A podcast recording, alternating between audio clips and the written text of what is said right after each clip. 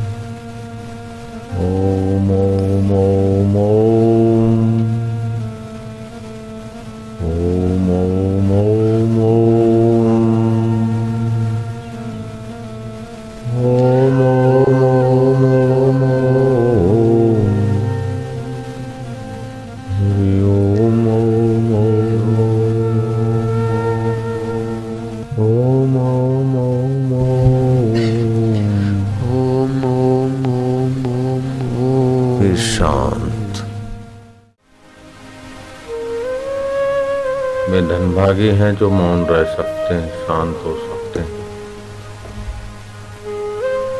हज़ारों तीर्थ स्नान कर ले, लाखों यज्ञ कर ले, लेकिन भगवत ध्यान की शांति पाने वाला उनसे आगे निकल जाता है। भगवान शिव कहते हैं, नास्ति ध्यानम समम तीर्थम। ध्यान के समान कोई तीर्थ नहीं। तीर्थ में शरीर नहाता है। ध्यान में तुम स्वयं परमात्मा में अनजाने में नहाते नास्ति ध्यानम समम यज्ञम। यज्ञ में तुम्हारी वस्तु स्वाहा होती है, लेकिन ध्यान में तुम्हारे विकार और पाप स्वाहा होते नास्ति ध्यानम समम दानम। दान करने से धन की शुद्धि होती है। लेकिन परमात्मा शांति में डूबने से तुम्हारी स्व की शुद्धि होती है।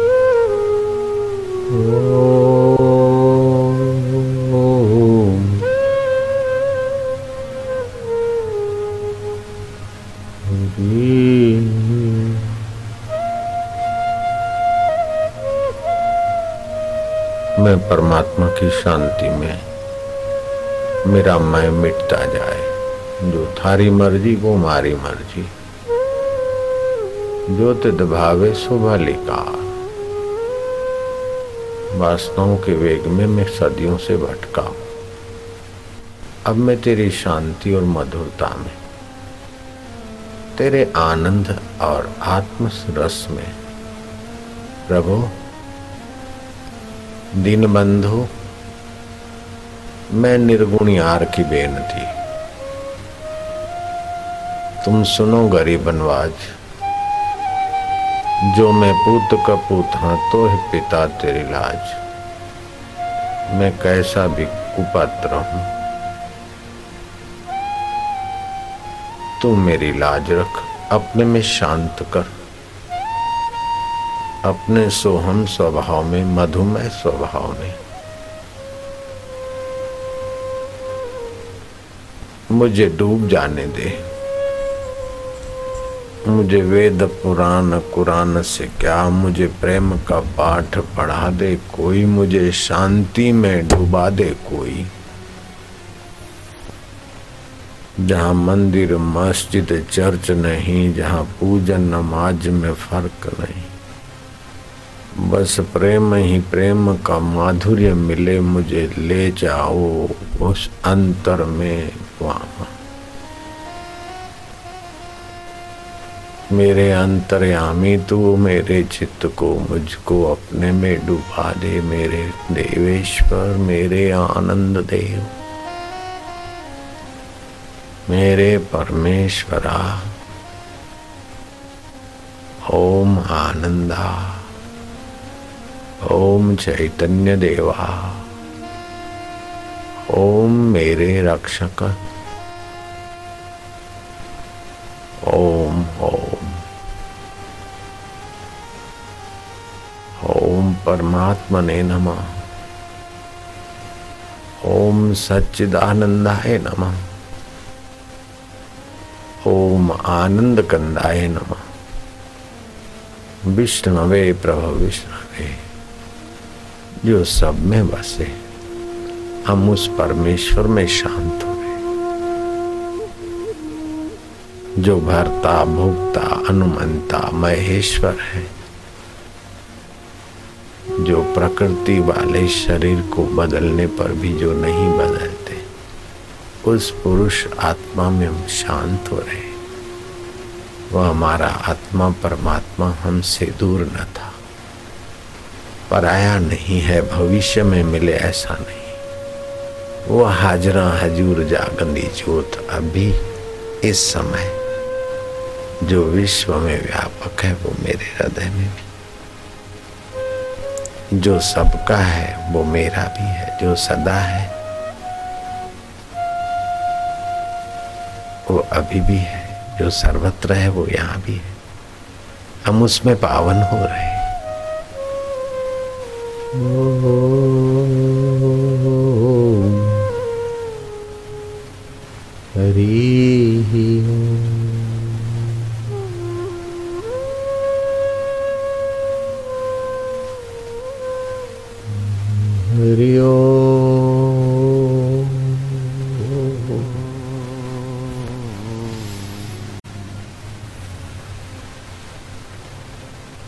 Mm-hmm.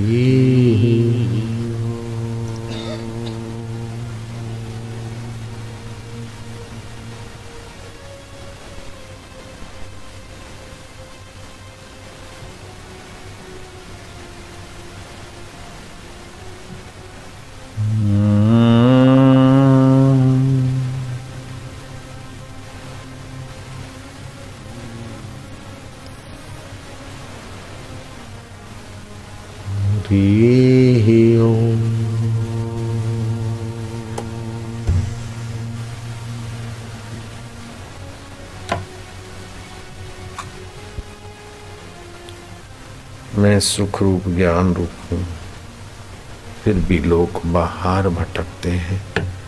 प्रकृति के मेरी माया के साधनों से सुख खोज कर। खोजते हुए दुखी से दुख आ रहे दुख योनियों में भटकते हैं। मैं अज हूँ, अविनाशी। हूँ अजो पीसम वे आत्मा, भूतानाम ईश्वरो पीसम प्रकृतिम स्वामधिष्ठाय, संभव आत्म माया में अजन्मा अविनाशी स्वरूप होते हुए भी, तथा संपूर्ण प्राणियों का ईश्वर होते हुए भी, अपनी प्रकृति को अधीन करके अपनी योग माया से प्रकट होता हूँ, अनेक रूपों में अवतार। अब मुझे कोई कोई मेरे भक्त अपने हृदय गुहा में शांति में, चैतन्य स्वभाव में पाते हैं।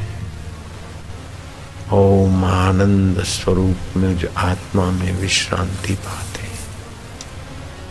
संसार तापे तपता नाम योगो परम औषधा, जो संसार के पाप ताप में तपे हैं। उनके लिए मेरा भक्ति योग, ध्यान योग, ज्ञान योग। कर्म योग परम औषध है। जो भगवत ध्यान करता, उसके पाप ताप तो दूर होते, उसके ग्रह भी अनुकूल हो जाते। भगवत शांति। ऐसा कोई सामर्थ्य नहीं जो भगवत शांति से संपन्न न हो। ऐसा कोई दिव्य सद्गुण नहीं जो भगवान में शांत होने से न आए हाली मवाली मन वाला व्यक्ति इस ध्यान का महात्मा नहीं समझ सकता। नया नया घुमक्कड़ व्यक्ति, मन चला व्यक्ति, इस ध्यान की महिमा और पुण्याई का तोल मोल नहीं कर सकता। ओम ओम ओम ओम, परमेश्वराय ओम ओम ओम, आनंददाताय नम। ओम ओम ओम। ओम शांत स्वरूपाय ओम ओम ओम ओम चैतन्य स्वरूपाय ओम ओम ओम ओम ओम हृदय में स्थित परमेश्वर। ओम ओम ओम। शिव रूप में समाधिस्थ ईश्वर। ओम ओम ओम ओम कृष्ण रूप में आनंद बरसाने वाले ईश्वर ओम ओम ओम ओम गुरु रूप में ज्ञान देने वाले ईश्वर ओम ओम ओम ओम ओम अंतर में सुख और शांति देने वाले ईश्वर हम तुम्हारे में डूबते जाए ओम ओम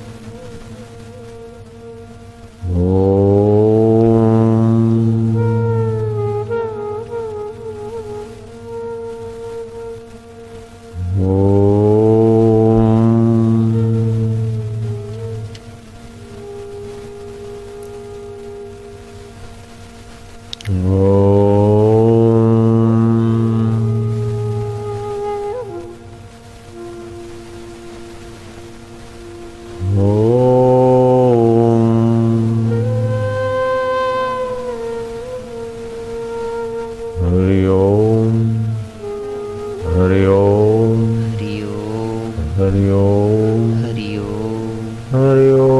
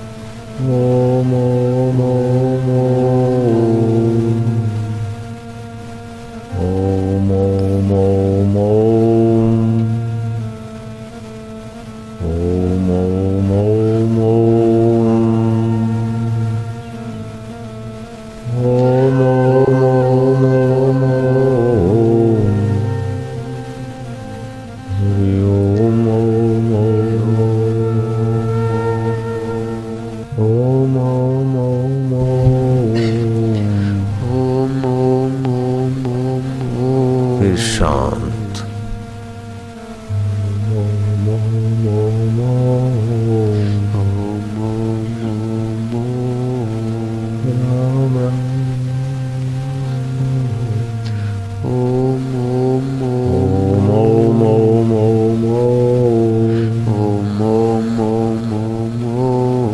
चालीस दिन का कोई अनुष्ठान कर ले। मौन रहे। सात्विक भोजन करे। तीन घंटे जप करे रोज। तीन घंटे ध्यान करे। तीन घंटे योग वशिष्ठ और ईश्वर की ओर आदि पुस्तक पढ़े। तीन घंटे संत पुरुष का सेवा करे। चालीस दिन में इतना परिवर्तन हो जाएगा कि रोजी रोटी के लिए भटकने की तो बात ही नहीं है। प्रमाण पत्र लेकर रोजी रोटी के लिए भटकते बेचारों को नौकरी नहीं मिलती, लेकिन इतना पुण्य संचय हो जाएगा। इतनी अंदर की आत्मिक शक्ति जागृत हो जाएगी कि महाराज, उसका कोई कांटा नहीं है तोलने का। ईश्वर प्राप्ति तो सहज में उसको रुचेगी। अगर छह महीने का ऐसा अनुष्ठान करे तो उसको छूकर जाने वाली हवाएँ दूसरों का मंगल कर देगी। इतना मंगलमय कण हो जाएँगे। मंगलमय तन हो जाएगा, मंगलमय मन हो जाएगा, मंगलमय मति हो जाएगी, मंगलमय उसकी गति हो जाएगी। भगवान, नाम ये भगवत पुकार है। इसमें भगवान की ओमकार की उन्नीस शक्तियाँ जो बीज रूप में वो सब खिलने लगती। आप्यानी शक्ति आलिमिनी शक्ति उद्धारणी शक्ति। केवल तीन घंटे इस प्रकार शांत जप करे। भले सुबह एक घंटा, दोपहर को एक घंटा, शाम को एक घंटा। ध्यान भी सुबह, दोपहर, शाम, शास्त्र इसे जब से उबे तो ध्यान में ध्यान से उबे तो शास्त्र पठन में शास्त्र पठन से उबे सेवा। लग जाए बस। बिगड़ी जन्म अनेक की, सुधरे अब और आज। अनेक जन्मों की बिगड़ी बाजी, सुधर जाए। उधर चिंता, प्रिय चर्चा। ये पेट पालने की चिंता गायब हो जाएगी। उधर चिंता, प्रिय चर्चा विरहीना संभारणा, स्वस्वरूपे स्थिरता हे बदा से फिर खाने कमाने की चिंता, कोई मित्र और प्रिय को पाने आने की चिंता, वो सब हाजिर हाजिर मिलने लगेंगे भागती फिरती थी दुनिया जबकि तलब करते थे हम। जब अंतर्मुख हुए और उसको ठुकरा दिया तो वो बेकरार आने को है। जंगल में तुम्हारे लिए मंगल हो जाएँगे। तो मनुष्य भगवान का पुत्र होकर रोटी के लिए ललकता है, कपड़ों की चिंता में भटकता है नौकरी धंधे की चिंता में मारा मारा फिरता है तेरी बदभक्ति का। कोई अंदाज नहीं। इंसान की बदभक्ति का कोई अंदाज नहीं। कम भक्त खुदा होकर बंदा नज़र आता है। जो सदा साथ में है, सब कुछ सामर्थ्य से संपन्न है। वो ईश्वर अपने साथ होते हुए भी जीव बेचारा बाहर भटक कर सुखी होने के बदले दुखी और परेशान हो रहा है। बस अंतर्मुख होने का दृढ़ इरादा करो। बाहर की तू तू मैं मैं और बड़े भाषण और बड़े सामग्रियों के संजोने वालों को मुबारक हो। तुम तो सादा सुदा खान पान और रहन सन सच्चाई भरा व्यवहार करो। छह महीने में तो आप ऐसे हो जाएँगे, क्या बताएगा? क्या धन्यमयी साधना है, क्या सुखमयी साधना है, क्या? कंकड़ हो हीरा बन जाए तो इतना आश्चर्य नहीं जितना ये कलयुग का जीव महान कितना होता है, उसका कोई तोल मोल कामधेनु कभी कभी कहीं होती है, चिंतामणि बड़ी दुर्लभ चीज़ होती। कल्प वृक्ष तो स्वर्ग में ही है, लेकिन कल्प वृक्ष और कामधेनु और चिंतामणि नश्वर चीज़ देगी और ये अभ्यास तो नश्वर तो देगा ही, शाश्वत को भी प्रकट कर देगा, ये ऐसा अभ्यास। लेकिन मूल्य नहीं जानते ललक पलक नहीं है, इसलिए लोग मुफ़्त में मिलता है। सुना अनसुना करके चल देते। गांठ बाँध दे और साधन चालू कर दे। छह महीने में तो छह साल पढ़ाई करे उतना उन्नत नहीं होगा जितना ही अनुष्ठान, छह महीने का अनुष्ठान ऊँचा कर देगा। खाली छह महीने लगातार करे। तो बारह घंटे हुए और क्या हुआ? छह घंटा सोए, फिर भी छह घंटे और फालतू हुए। हे राम जी, एक पहर एक पहर माना तीन घंटे। एक पहर प्रणवा का जब एक पहर आत्मा परमात्मा का ध्यान, एक पहर शास्त्र विचार और एक पहर सत्पुरुषों की कृपा, सानिध्य में सेवा। ये चार पहर बारह घंटे, छह घंटे सोए, अठारह घंटे हुए। तब भी छह घंटे बहुत हो सकते हैं। उसके लिए फिर कोई चीज़ की कमी नहीं रह सकती। न रुपयों की कमी, न यश की कमी, न आरोग्य की कमी, न ऐश्वर्य की कमी, कोई कमी नहीं रह सकती। पूरा प्रभु आराध्य, पूरा जा का नाम, नानक पूरा पाए पूरे के गुणगान हमने सात साल थोड़ी छोटी मोटी बारह घंटे वाली लगातार साधना तो नहीं कर पाए, खाली चालीस दिन वो किया था। तो हमको इतना मिला कि कितना बांटते बांटते अभी तक खुटता नहीं है। तो सबके अंदर वो भरा है बाबा।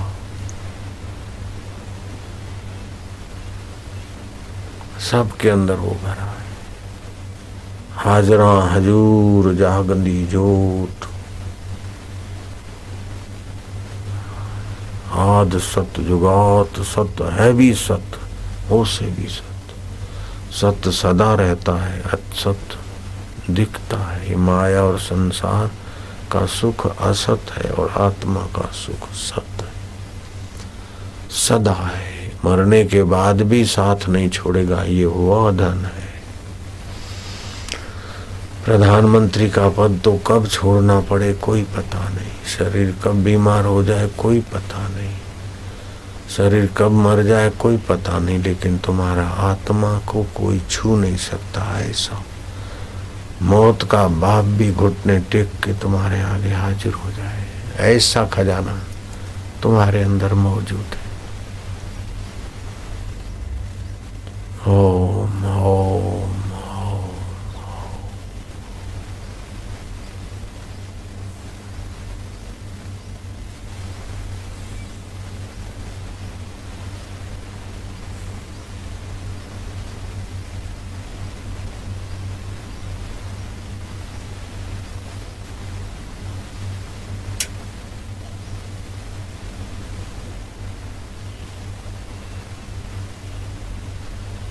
सारे ग्रह ठीक होने लगे। दुश्मनों का दुश्मनापना फैल हो जाएगा। बेवकूफ़ी तो गायब हो जाएगी, पाप तो खोजने पे नहीं मिलेंगे। फिर तीर्थों में तुमको जाने की ज़रूरत नहीं पड़ेगी। तीर्थ बोलेंगे, हम किसको पवित्र करें? ये तो हमको पवित्र करने वाला आ गया ज्ञानेश्वर महाराज कहते हैं कि फिर उसके लिए स्वर्ग तुच्छ हो जाता है, नरक तो उसके लिए कोई सवाल ही नहीं होता। वो इतना पुण्य पुंज का धनी हो जाता है। हाँ फिर ये न कर सके तो दूसरा साधन है, रात को गुंजन जप करते करते सो जा और सुबह मानसिक जप करे। दिन भर चलते फिरते जप बढ़ा दे और शांति बढ़ा दे। दुख सुख मिले जुले उससे ऐसा भले चालीस दिन का ये अनुष्ठान करेंगे। उसमें प्याज, लहसुन और बासी खुराक का त्याग कर दे। शारीरिक संबंध पति पत्नी का त्याग कर दे। चालीस दिन वैसा करे। हफ़्ता में एक दिन चुप रहे, मौन रहे और अपने कमरे में बैठा रहे। पढ़े, सुने, लेटे, बस। तभी भी काफ़ी कुछ हो सकता है। कितना बाहर भटकोगे, कितना बाहर का इकट्ठा करोगे, कितने संभालोगे? ये तन काचा कुंभ है, फुटत न लागे बार फटका लागे, फूटी पड़े, गर्व करे वे गंवार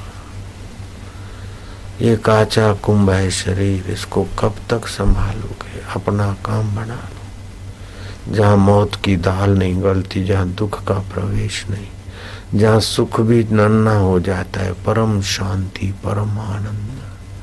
लब्धवा ज्ञानम पराम शांति मचिरणाधिगछति तुरंत ज्ञान और उसी समय मुक्ति, मरने के बाद मुक्ति नहीं, जीते जी अनु ये ऐसे ऐसे प्रयोग हो रहे इधर। ओम ओम ओम। मन चले लोगों के लिए जरा ताकड़ दिनाधीन करना पड़ता है। बाकी कोई ज़रूरत नहीं। नए नए लोगों को ध्यान में रखकर थोड़ा बहुत बहिर्मुख होना पड़ता तो। कोई मुराद लेके आए ऐसे पुरुष के आगे मन ही मन प्रार्थना करके चला जाए। उसके काम होने लगे।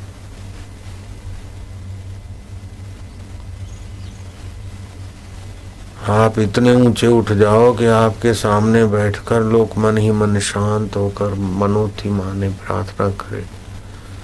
बस छोड़ दे भगवान पर आपके अंदर जो ईश्वर जगह उस पर छोड़ दे। उसके काम होने लगेंगे। ऐसा खजाना है आपके पास।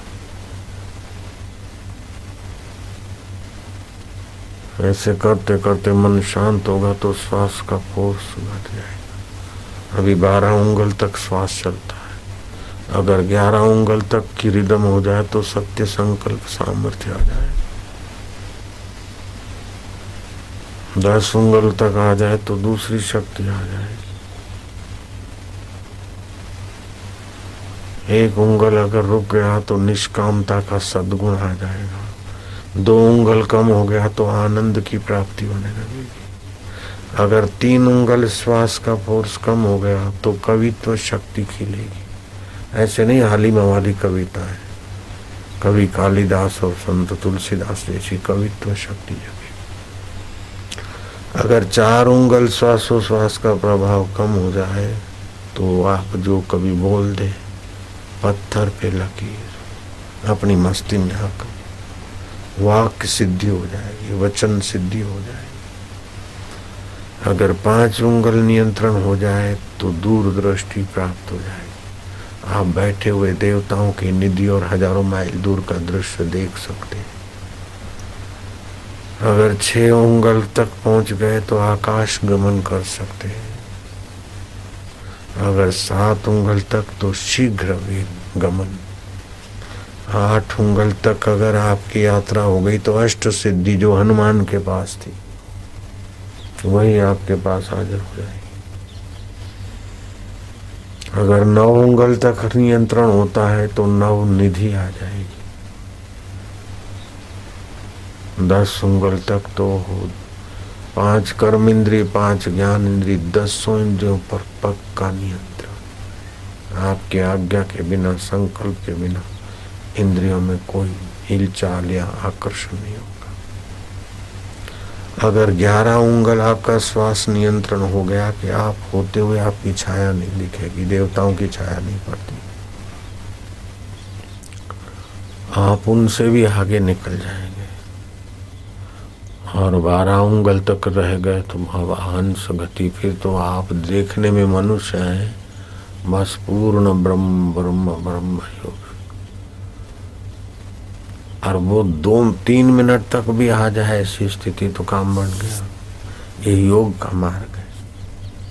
श्वास की उपासना का मार्ग